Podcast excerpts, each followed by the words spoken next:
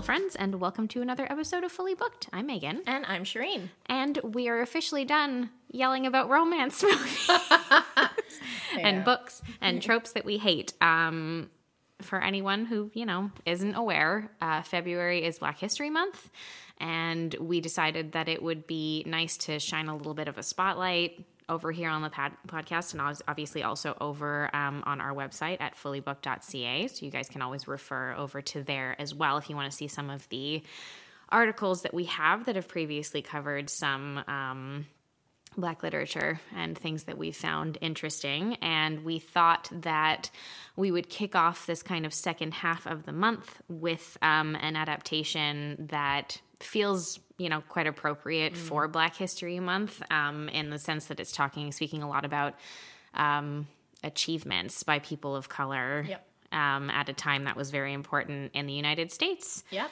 and so today we're talking about the 2016 adaptation of Hidden Figures, um, which, you know, is one of those movies I think also that I will say neither of us are very into space stuff, No, like at all. not at all. Um, but the movie does do quite a good job of, I guess, creating an element of um, intrigue in the story too. Obviously, I think because of the characters mostly and what's happening to them throughout the course of the story. If everything were calculations to do with a space launch, we would have been asleep.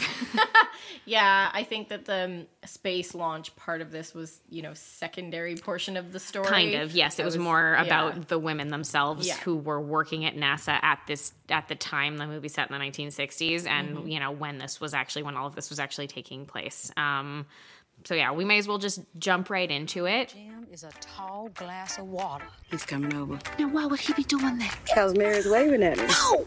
Dorothy, slice of pie. I love one. You already have a slice of pie, uh-huh. do oh, it. You're a computer at NASA. They let women handle that sort of. Yes, it's an uphill battle. Yes, they let women do some things at NASA, Mr. Johnson. And it's not because we wear skirts, it's because we wear glasses. We go from being our father's daughters to our husbands. um hidden figures was released in 2016 and is an adaptation of the novel of the same name by an a nonfiction author by the name of margot lee shetterly. Uh, this was her first book. So that's impressive. And these movies this movie came out the same year as the book so i can only assume when she was completing the book they were optioning the film as well basically at the same time. That's time really cool. I don't know how often I've heard of that happening. it hard, I feel like it hardly ever Yeah. happens. There do there are like some bidding wars sometimes Oh, though. yeah. If something is generating a lot of buzz, there Mm. does seem to be a time like there do seem to be times where some adaptations do that, but it doesn't happen very often. Interesting. So Hidden Figures currently has a score of 7.8 out of 10 on IMDb and 93% on Rotten Tomatoes. Yeah, I believe that. And I double checked and the critic score and the audience score is the same, which I almost never happens. believe that. It was a great movie. It's an enter- it's a really, you know, interesting, very interesting story and also I think sheds a light and I think until this film came out, I sure didn't know that there were women of color working at NASA in the 1960s doing calculations for some of the most important launches that ever occurred in NASA's history. no, and like in an entire department of them, you know. Yes, of women Yeah. who were just working and doing this. I mean, first of all, like you said right off the bat, you're like, wow, I'm surprised that in the 1960s there were this many women working at NASA. At NASA at Like, all. Just women in general. Oh, And- yeah. Mm-hmm. And they were doing calculations, all of them. You know, they were um, what they were called they called them computers. Yes, And because this was prior to the invention of a machine computer. Right. Well, it was kind of happening at the same time, Yes, right? yeah, they Like, were being introduced. bringing in the IBM computer at the same time. Which, like, if you guys have never seen a, what a computer looked like in the '60s, it, you needed an entire room for it. Oh yes, Like a warehouse This space. is quite well known, and I think it was up until probably the '80s that this is how big oh, they computers were were. massive. Um, and it was so interesting. You know, I was watching this movie, and I'm like, wow, these women would have had to be very good at calculating because the whole purpose of their job was to double check calculations that Oh God. had been made I and then triple check them. I can't even do math in my head. Oh wow, yeah, they they would have had to be excellent just they did. incredibly Yeah. well trained. So, Hidden Figures itself follows the story of three real life women who were working in Langley at NASA. Um, in the 50s and 60s. And in a lot of cases, they had been there for a number of years and stayed for a number of years following the events of the story itself. Um, so the three women's names were Katherine Johnson, Dorothy Vaughan, and Mary Jackson. Um, I would say that Katherine Johnson is sort of the main focus to a certain extent of the story. Um, she was, that's it, a mathematician who worked originally as a computer at NASA and became the first African American woman, and I believe maybe African American at all, to work on the calculations for the Space Task Group that existed in the 50s and 60s um, that were a major part of the space race, basically. This was in the early 60s when the US was fighting very, very hard to get a manned operation into space, and they had been pushing for this really hard because the Russians technically got there first. They did send a man up um, prior to maybe a year prior to the was a very Americans. close It was a very close race, and it the race would continue all the way into 1969 when the um, Apollo 11 mission was it went to the moon, um, and then again like with other shuttle missions as well, it sort of just continued mm. after that point too. So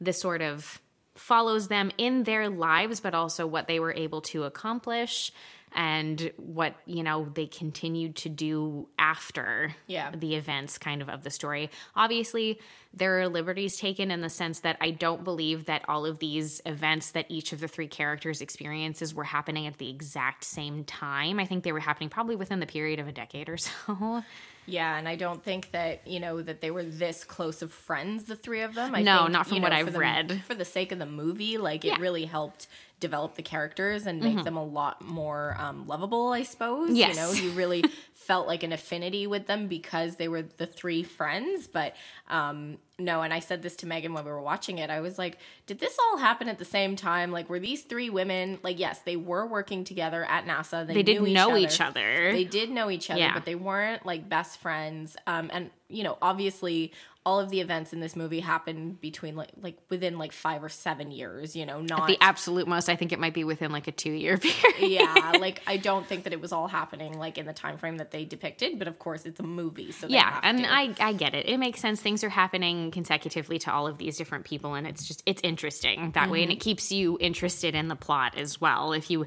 had to watch like mundane things go on for a long time you would be pretty fucking bored so Mm-hmm. um so basically the film starts off with the three of them katherine dorothy and mary are all driving to work uh, well they were driving to work but their car broke down Right. and they're trying to figure out what's wrong with it. Um, at this time, also keep in mind that in 1961, Virginia was still a segregated state. That is where Langley's headquarters are um, in Virginia. And so at this time, there would have still been some segregation happening. My understanding, from what I read, a little bit about Katherine Johnson and Dorothy Vaughan and Mary Jackson is that they there was segregation at NASA um, that did continue le- like because legally it was expected to i believe into the 60s but i know that she was indicating that in 1958 a lot of that was kind of shifting a bit. Um, and katherine johnson herself did say she never felt particularly discriminated against and she more felt like just another member of the team and everybody was sort of just treated each other the exact same way because they were all doing the same job.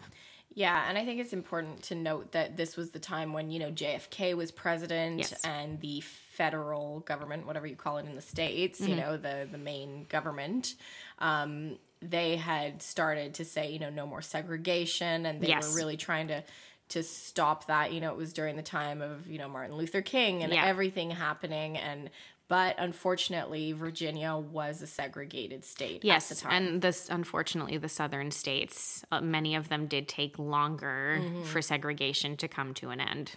So, Yeah. so they do, you know, they kind of show that. You do see that in several different areas of like the town that they're in and things like that. There are, you know, there are bathrooms that people are expected to go to. People of color are expected to go to water fountains that they need to drink out of. And they're expected to sit at the back of the classroom. Yeah. And, you know, back of the meeting room. And Yeah. so, you So- know, there's a lot of that. So I think that if I do think though that even if hopefully and I hope that was the case, even if at NASA um, people weren't necessarily experiencing as much discrimination as they were outside because so much of the film takes place at NASA, it is probably a good thing that they kind of added some of those elements so at least like the audience gets a feel Yeah. for potentially the segregation and the racial on. profiling that was happening at that time. Yeah, and so you know, even the start of the movie, they're trying to fix their car. Uh, Dorothy is the mechanic in the group. Yeah, you know, she's she's trying to fix the car, and a police officer shows up, and you know, they the three of them get visibly nervous. Um, he talks to them for a bit, asks them for their ID. They say that they're trying to go to work to NASA, and so because he- they're trying to help with the space That's launch. right. And when they mention that, oh, those boys are gonna be our saviors. Oh, they're a bunch of heroes, and they're all sitting there like, yes, yes, yes, yes, yes, yes, whatever helps. So then, of course, he gives them a police escort once they get the car up and running to Langley, Yep.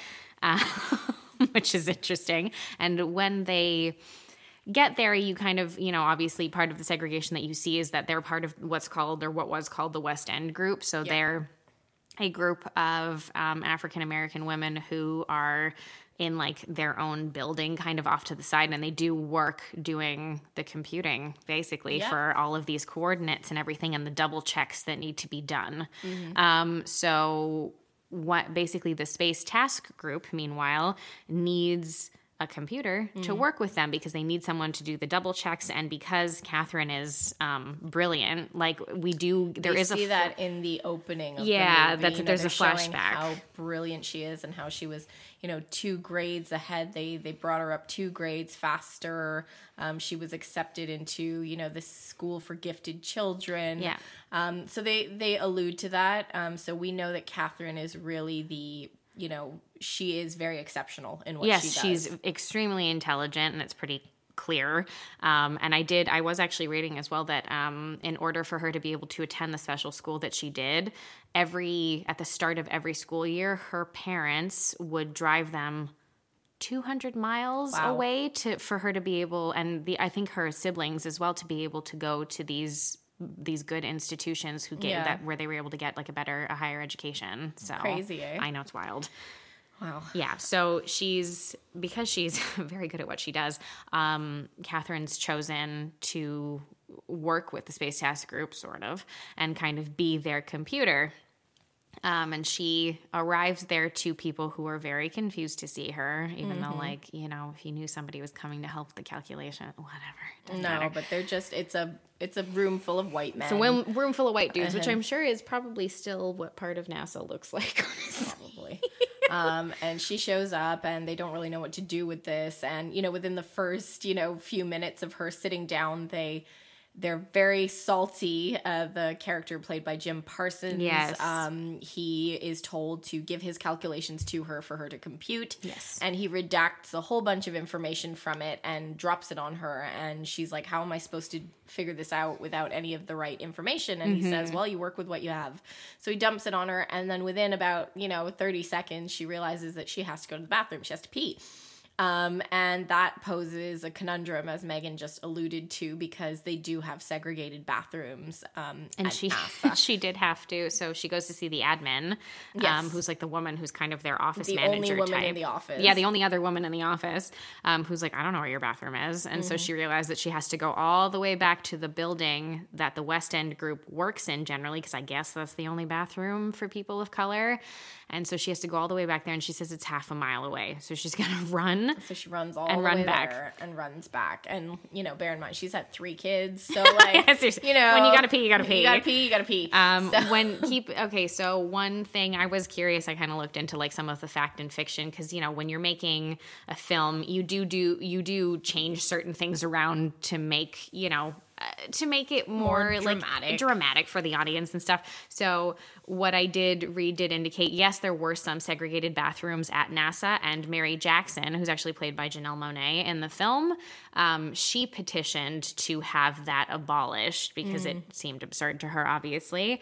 Um, but Katherine Johnson herself said she did not care at all, and she just used whatever bathroom was close to her when she had to pee, which is fine. Well, I mean, I think at that point, like that's what you just would do. Um, Um, and then you know, because I was watching it and I'm like, I would just go to the closest bathroom, but I I wasn't there at the time, so you know that's probably just my privilege speaking. You know, like you probably wouldn't dare. Um, and so she comes back, she starts doing her calculations, and then she wants to go and get a cup of coffee. And did you notice that uh, everyone in the room, their coffee cup was white and hers was brown? Hers was brown. And so like she, got the little crappy leftover little- one because they had like Well, she brought larger. it- she brought it oh with yes, she brought it with her Yeah. from her thing. Yeah, that's it because they weren't going to give her one, so she had to bring her own mug. So she's just doing her calculations. She stands up absentmindedly to go get a cup of coffee. She pours the coffee from the carafe that's there and For they're the all- white people. And they're all just staring at her, and she's kind of like, uh. And then she goes and sits back down. The next morning, they've put a coffee pot that said colored on it just for her. Just just for her. Oh how nice. Oh how lovely. Yeah. Everybody's not going to feel discriminated against whatsoever. So she's dealing with that. Meanwhile, you got Kevin Costner up in the office playing a character named Al Harrison, who's um, the boss. He's the one in charge of the space task group, basically. And I think based on that, almost in charge of NASA to a certain extent, because that would have been the most important thing that they were working on at that time. For sure. Um, so while this is happening, uh, Mary Jackson, like I said, played by Janelle Monáe, she's assigned to um, the to work on the heat shield for the space capsule. That's mm. what she's doing at the beginning. She she's in the room where they're about to run a test and they're counting down, and she gets her heel stuck in a grate, and she has to leave her. Sh- I feel bad for her because I mean she's walking around for the rest of the day with one shoe on because it think gets you stuck. just go barefoot at that point. I would just take my other shoe off. Yeah. So she's working with that team and she helps them identify what looks like a design flaw basically mm. in the heat shield and her um, mentor leader who I also if I'm not mistaken from what I was reading is based on a real person as well named Karl. He uh, he's actually I double checked. I thought I was like is there a Russian guy working here? That's weird. He's a Polish Jewish Holocaust survivor. And the actor who plays him was in Home Alone 3. Was he? Yeah, it's one of the Russian. Why um, do you know that? Home Alone 3. Look, It was with the kid there and the Russians and I don't. the- I don't know. the, and get, uh, get past Home Alone two, uh, past New York. I can't. I don't know what to tell you. Anyway. Oh boy. this anyway, guy's like typecast as like a Russian dude, like a like a Eastern European. he probably person. is Eastern European. I think he is, Yeah. anyway. So because of this, um, he encourages her. He's like, "Hey, you should work with us as, as an engineer because I think that you really have the mind for it." Um, so she applies for the position, but she's told by Kirsten Dunst's character, whose name is Mrs. Mitchell, Mm. um, who's I guess. I don't know, a floor supervisor, a building supervisor. No, I think she's a supervisor for the the white women calculators. Oh, you're right. Yes, yes, Yeah. yes, you're right. And but by default, she ends up being the supervisor for the women in general. The women in general, Yes. and I think that they mentioned that there had been another supervisor. well, there was a supervisor for the group for of- the for the black women. Yeah. Um, and they mentioned that she's been off sick or, Ill or something, something. for a year, Yeah. and they haven't had a replacement. And she says to her, "Yeah, well, you know, it's been running pretty smoothly for a year." And uh, Dorothy, Dorothy. goes, "Well, that's because I've been doing the because supervisor's yeah. job." and it's uh, that is an incredibly relatable thing. Oh, I think the number of people who like you know a boss quits or someone in a management position quits at a job, and you or someone else is doing the job of a supervisor with no additional pay and no additional title or recognition. Yep. It happens all, All the, the time. time. It happens to this day. Yep. And, And, I'm- think it happens to women a lot because because we tend to see something, we want to fix it, we want to help people. Well, because we we're like, oh, well, get our- someone needs to- to help with yeah, this. Someone needs to take the lead. Someone needs to help, and so you know, naturally, she kind of fit into that position, and um, yeah, so she gets rejected from a supervisor position that she had applied. For. Yeah, so for. Dorothy gets rejected from that. Mary gets rejected from being an engineer because, despite the fact that she has some sort of uh, a double bachelor- bachelor's degree in math and science or something, I forget what it is. Anyway, she's very smart. Um, she needs to take specific engineering courses in order to qualify. Yeah. Um, so she starts looking into that and then realizes that the only way that she can do that is to take courses at a local high school that are given in the I guess. Um, and it's an all-white school. school. So she's, you know, of course, thinking she won't be able to join. But Mary's character is very determined. And I, I hope the real Mary Jackson was like Oh, this she because she's quite funny.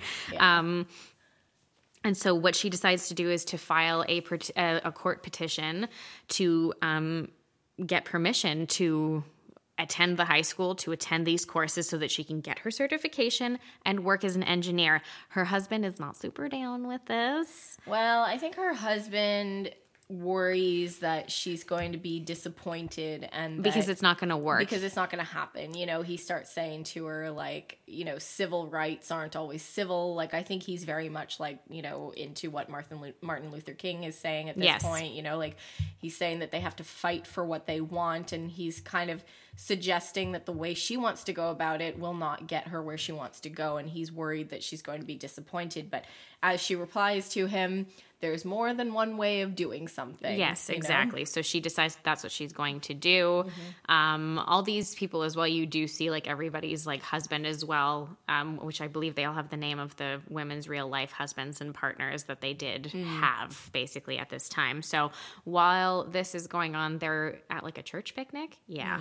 And um, Katherine at that time meets her future husband or second husband i should say because we're given to understand that her first husband passed away Right. uh, so she meets her second husband there and he takes an immediate interest and she's kind of like no no please leave me alone yeah, she's like, no, no, no, no. like you're very attractive but go away I feel like that would be anybody's attitude. That was like, I have three little girls. yeah and I'm she's very got busy three at work. children at home her mother helps her with everything but like it's a lot to do so while mary's dealing with that so basically you've got katherine dealing with um, people who won't give her the information she needs to do her fucking job properly you've got mary dealing with not being able to get her own certification for the job she'd like to do and then Right. dorothy who's doing the job of someone that she's getting no credit for Right. at all and not getting any kind of promotion recognition for that and no, no, you know, promotion in sight. No, Oh, no, no, no. encouragement No. in sight. Like it's very much like stay where you are. yeah it's thing. terrible so Meanwhile, they're wheeling this giant IBM computer Oh into the God. building, which is always- like this is kind of like happening in the background, and it's like a little bit funny because they haven't like calculated how to get it into the building correctly. Oh yeah, and, they have like, to to, knock like, down one of the doors or something. Um, so like this is all happening in the background, and like you know Dorothy, who's very intelligent, you know she's looking at this and she starts asking questions and saying like, "What is this thing?" And they're like, "Oh, that's the IBM.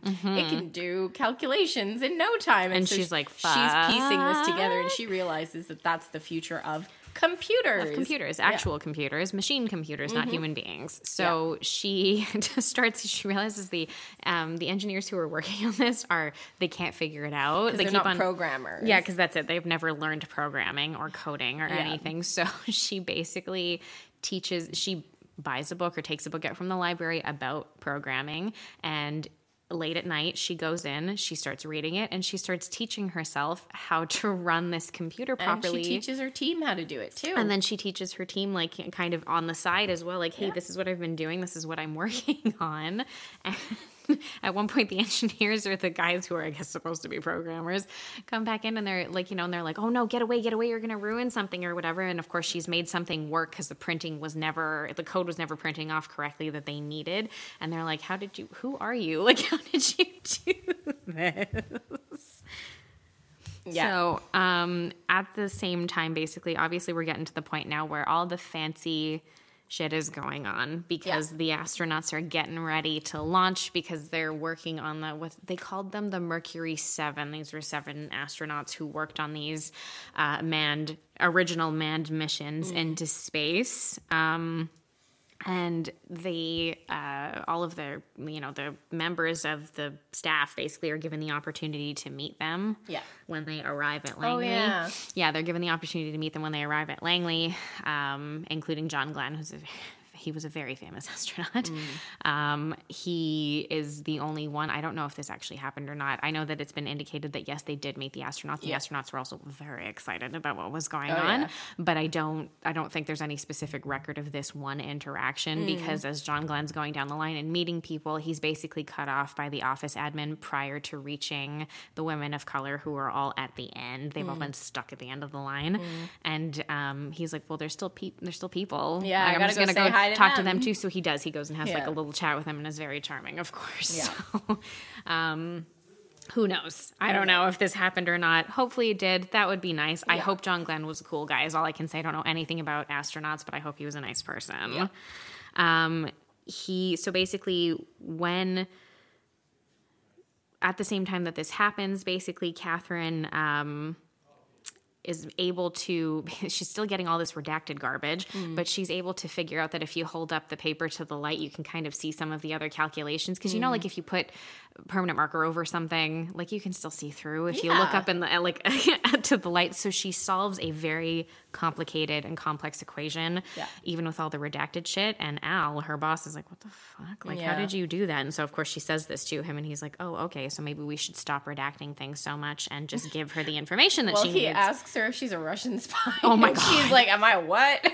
She's like, am I what? And he goes, are you a Russian spy? And she's like, no, I'm, I'm, I'm not, not Russian. Russian. and then he looks at the admin and she's like, no, she's not No, Russian. she's not Russian. And so he's like, fine, just give her whatever she needs. And so he's kind of ir- irritated that she could see the classified information. Yes, and of course, uh, Jim Parsons' character Paul Stafford Yeah. is also annoyed by all of this because he's the one who's been like, "Here, this is what you have to work with." Yeah. Ugh. Anyway, um, what has continued to this point that Al loses his shit over eventually is that, of course. Um, Katherine disappears for lengthy periods of time because she has Mm. to go to the fucking bathroom. So she'll disappear for 25 minutes at a time or something because Yeah. she has to pee. Like she literally brings her work with her so she can pee and do and work do work at the same time while it. she's sitting on the toilet, which Yeah. is insane. Yeah. Um, so she's doing so she's doing that, and of course, every time he needs her, he's like, well, "Where is she? Where is she? Where is she? She's not there because it takes her forever to get back." So Yeah. he confronts her very angrily and abruptly in front of all the people in the room. Yeah. Ick. You Yeah. call someone up to your office if you need to talk to them. Yeah, but I think this is like you know old style leadership. I know, but also this is probably supposed to be a very dramatic scene because Yeah. she, you know, accosts him right back and is like, "I have to run."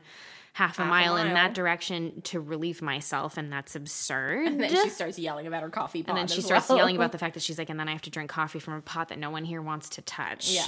Um, and everybody treats her like human garbage, basically. And then she just immediately excuses herself to go eat her lunch. Like I'm like, good on you. I thought I think she was leaving because she thought they would she would just be fired for her outburst. I'm pretty sure I that's what that did. Well, was. yeah, but then she's like back with like her her colleagues from earlier. You know, yeah, like, yeah, next So- scene. yeah. So basically, so this leads to my under. First of all, this never happened, so nobody worry about that. Mm. But this leads to what I understand is kind of a divisive scene for people, and probably one of like the less well liked scenes of the film, Mm. um, where you know that's it. She's eating lunch with colleagues and come out into the hallway because they can hear something to find that Al has uh, taken a crowbar to the sign above the bathroom that says colored bathroom Yeah. and has started knocking it down. And he does make a good point where he's like, you know, we all pee the same color at NASA, so it doesn't really matter. but I Yeah, do the understand is the savior. it's the white savior right? sort of trope that kind of comes out of that of like, oh yes, big strong white man did something and saved everybody. And the way that it's done, he very much is declaring like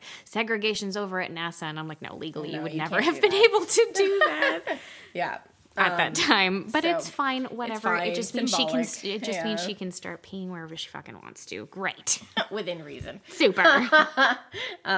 yeah so the movie continues um she's obviously making a lot more progress um and then the closer they're getting to this launch understandably the more stressful everything's getting. You're- um and to the point where you know everything's moving so quickly that The calculations. calculations- are changing daily. And so with the work that she's been given to do um her work that she's spending days doing becomes obsolete right away. And Yeah. so she gets really irritated and kind of makes a stand and says, I have to be part of the Pentagon briefings. Yes. Uh, so I can get all the information And I right love away. their answer is there's no protocol for a woman attending. And I'm like, well, if there's no protocol, then she should just be able well, then to she go. should be able to do it, you know. And, and Kevin Costner's character says to her, You're not going to let this go, are you? And she goes, No. no, and he's like, okay, fine, just don't say anything. don't Come say on. anything. So of course, you know, they go into the room and they um, are having these proper conversations. And again, um, they don't have the answer for what the trajectory, trajectory or calculations should look like until they ask her and she walks over to the board and does whatever she does. Yeah.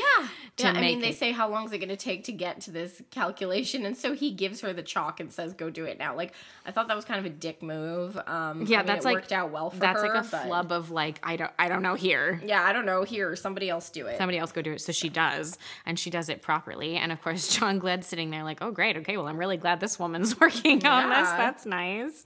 Um, unfortunately, because of the the IBM machine getting up to par and it's starting to work properly and provide all of these calculations. Thanks to Dorothy. Yes. Well, ironically, eh? yeah, her and her team as Yeah. well. She's like brought all the girls up to do this with her. And Yeah. so, because of this, unfortunately, the Space Task Group is basically saying they don't need a human computer working with them anymore. So, technically, that's like a demotion for Katherine. She's like put back into just like working with the others downstairs, Mm-hmm. basically, with the West End Group. And they're like, oh, we'll try to, you know, Find something else for find you. something else for you. Um, luckily, I guess in other parts, at least for now, um, Mary Jackson has petitioned the court and been awarded the right to attend the classes at the high school for engineering, which she does, and eventually graduates. Wonderful, so happy.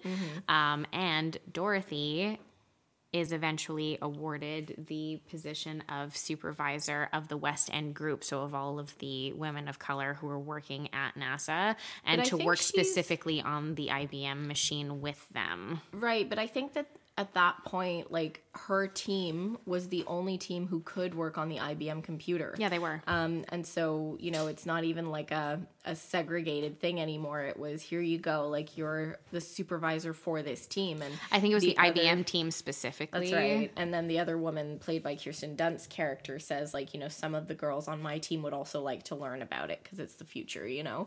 Um, so I think there's just like this insinuation that it ends up being like, you know, uh, just everyone on the team doesn't Yeah. matter, you know, what you look like. And so And this um, is true in the sense that um, Dorothy Vaughan was the first supervisor of, I believe, both the West End group and probably the IBM group Mm-hmm. as well at NASA.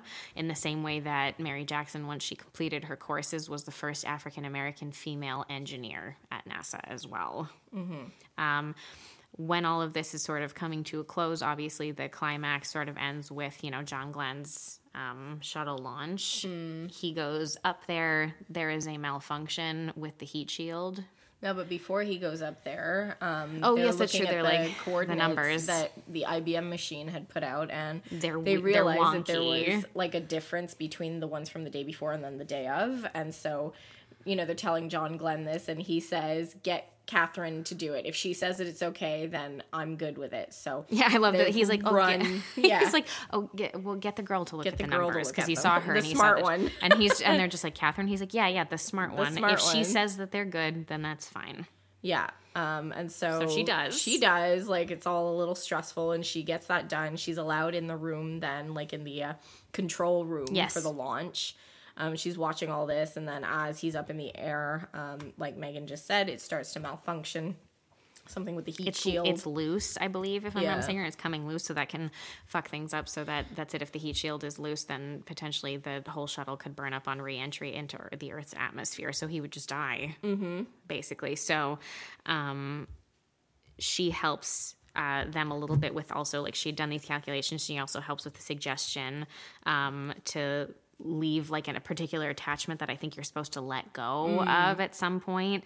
And she's like, no, no, it's fine because it'll hold the heat It'll shield in place. yeah. She agrees with them. That's what they do. And then, of course, it's a totally successful launch. And John Glenn is fine because I believe the man passed away in his 90s. yeah, like he had. Th- I think it said at the end that he had three um, successful space three missions. successful missions or Yeah. something. Yeah, exactly. So it, no problem. The rocket's called uh, Friendship Seven, and it lands, or Mm, the right. capsule, I should say, and it lands successfully after it's um, it re-enters correctly. Mm-hmm. Um, and you know, it's made pretty clear that a lot of that is because of her. so that's kind of like there is kind of a wrap up that you get at the end. There's a lot of you know a lot of, I guess, what worked really well is like the interspersing of a lot of their personal stuff. You know, Katherine getting remarried to uh, Jim Johnson, her Mm-hmm. new husband, uh, and just sort of like, you know, like Mary being able to get to graduate and Yeah. to become an engineer, and her husband like legitimately supporting her really by the end and being very proud of her and everything. Um, and yeah, so in the end, you know, all of them worked for NASA for several decades, Yeah. and they all managed to accomplish all of these very impressive feats. Yeah. Um, and it's weird. I guess not, but it's, it should be weird that no one has talked about it for a very long time. Although in 2015, um, Katherine Johnson was awarded the Medal of Honor by Obama, if I'm not mistaken. And then I believe she passed away in 2020. She was 101 years old. They were all quite old. They weren't they? Yeah, I believe. I think Mary Jackson may have been the youngest. She was in her mid 80s, if I'm Mm. not mistaken. And I think um, Dorothy Vaughan was also 98, 97, Wow. something like that. Very impressive women. Very impressive. They really are, you know, um, and I think these stories are so important to hear. Um, there's there's hundreds and thousands of stories like this. Um, you know, I'd be curious what our listeners would put forth as their favorite story for Black History Month. yeah, Um, for sure. you know, this was a really, really interesting movie to watch, um, and it really just made me think.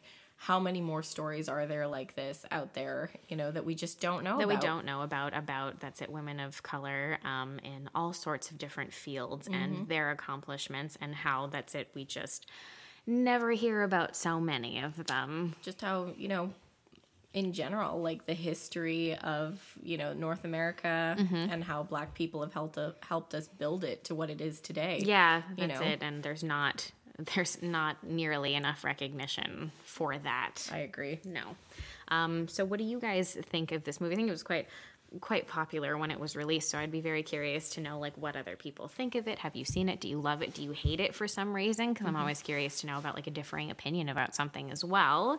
Um, so you can let us know about that over on instagram at fullybookedca and you can also check out our facebook group at facebook.com slash groups slash book was way better. And if you're still with us, which I hope you are, uh, for the rest of this month, you can leave us a five star rating and review uh, wherever you're listening to this episode because it really helps us get the show out in front of more people. But until next week, guys, keep on reading. Thanks, everyone.